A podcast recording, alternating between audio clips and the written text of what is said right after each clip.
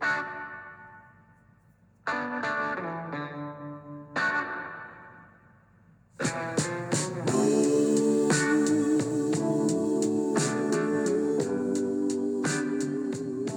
morning and welcome to the Marcus Today pre market podcast. My name is Henry Jennings. It is Thursday, the 13th of April. And as usual, with all the information contained in this podcast, it is general advice only. So please do your own research, contact your own financial advisor regarding any of the thoughts, ideas, or insights in this podcast. All right, well, let's get things underway today. As usual, with the scores on the doors. And of course, last night was the big night with inflation numbers coming out from the US on CPI. Pretty much bang in line, but it does mean that the US Federal Reserve seems as if it's still going to be raising rates at its May meeting. Let's look at the numbers first. Dow Jones closing down 38 points or 0.11%, 33,647. They had a high of 211 up and a low of 91 down.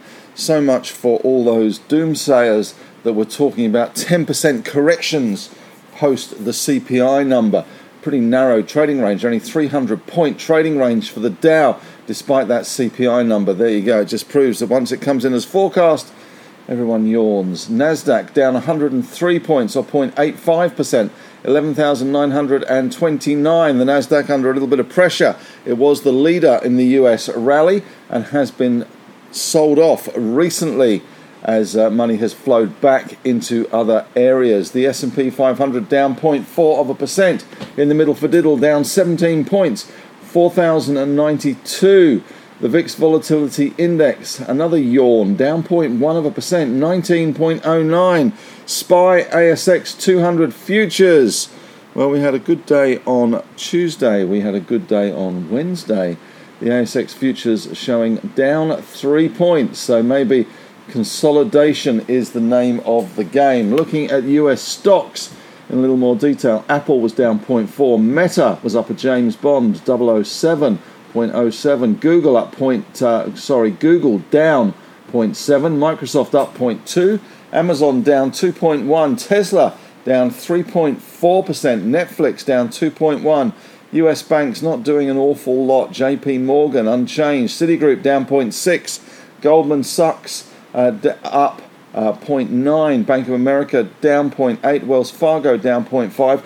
Block, the artist formerly known as Square, was down 5.5%. Looking at European banks, we had UBS, used to be Smart, up 3.2%, and Deutsche up 0.3 of a percent. ExxonMobil unchanged. General Motors falling back 2.2%, and Walmart down half a percent. CBA in overseas trade was down 0.4 of a percent. On the back of those CPI numbers uh, from the US, let's look at them in a little more detail. Uh, we saw that CPI number come in at uh, the headline rate rose 5% in the year to March. That was down from 6% in February. That was the smallest year on year gain since May 2021. Energy prices responsible for some of that, used car prices as well. Falling energy prices were down 3.5% after falling 0.6% in February. The food index was unchanged in March, with food at home index falling 0.3 percent there. So signs that US inflation is falling, but not maybe as fast as the Fed would like. So it's going to probably stick the boot in once again in May with a rise in rates there. If we look at what was happening in the bond market overnight, we saw US 10 years 3.4% down 3.4 basis points. US 2 years just a smidge under 4%, 3.968 down 9 basis points. The Aussie 10 year, 3.24. Bitcoin drifted off and below 30,000, down 0.9. The Aussie dollar up to 66.90 with a strength there. The US dollar index falling 0.7 of a percent. And European markets mostly firm but unspectacular. Stoxx 600 up 0.1, FTSE up 0.5, Germany up 0.3, France unchanged, Spain up 0.4 of a percent. Looking at commodities overnight, Brent crude going on a bit of a run at the moment, uh, 2.04% higher, $1.74, 87.23. The WTI price was up or $1.72 or 2.1%, 83.21. Gold doing well as well, up $11.50, up 0.6 of a percent to 2014.7. Platinum up 2.2%. Silver doing well as well, up 1.8%. In base metals, copper up 1%, nickel up 0.2, aluminium up 1.5, zinc up 0.9, lead up 2.2, and tin up 1.8%. We also saw the iron ore price yesterday slightly easier, down 0.45%, but coal up 2.5 or 2.75% to be exact.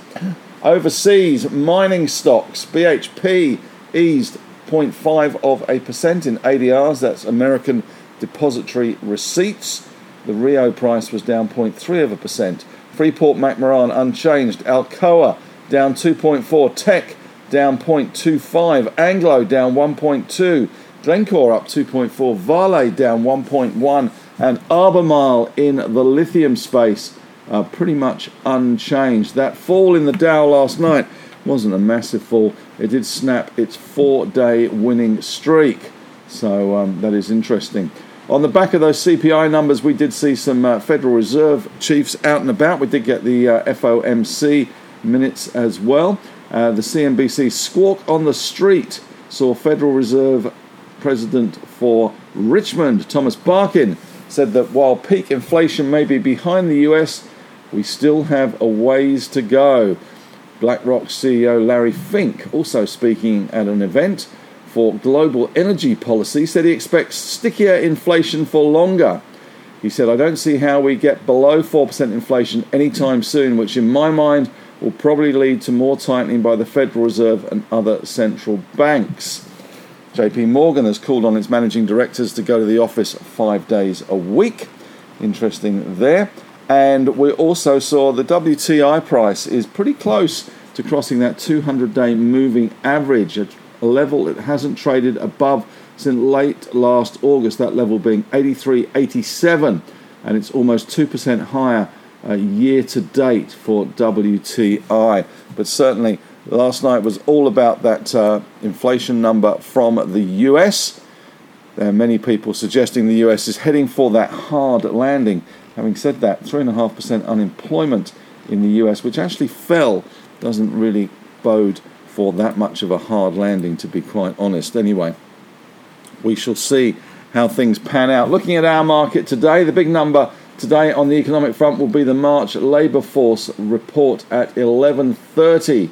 Uh, some of the uh, analysts out there expecting a below consensus print. TD Securities, this is of up 15,000. Consensus is for plus 20,000 in February.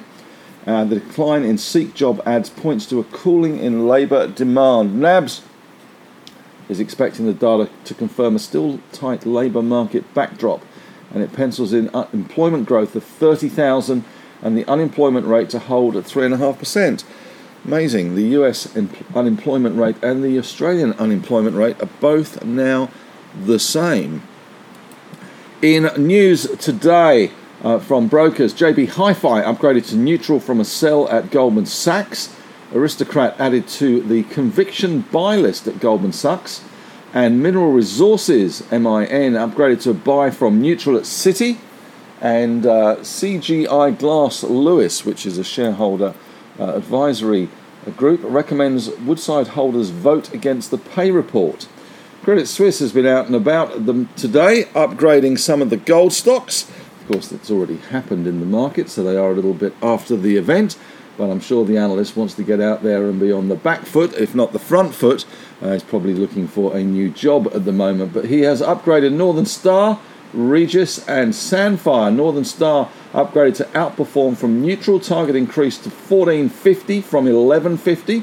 Regis upgraded to outperform from neutral, target increased to 270 from 215.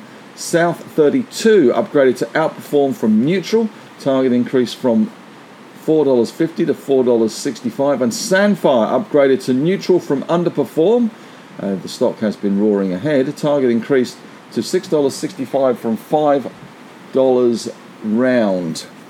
In other news out today, Corporate Travel Management has been awarded a two year contract by the UK Home Office worth $1.6 billion. That'll get them rocking and rolling today. Leo Lithium has provided drilling results from its Goulamina uh, project, and uh, they are talking about high grade, thick intercept results received from uh, the Dan- Danaya and the northeast domains at the Goulamina lithium project there.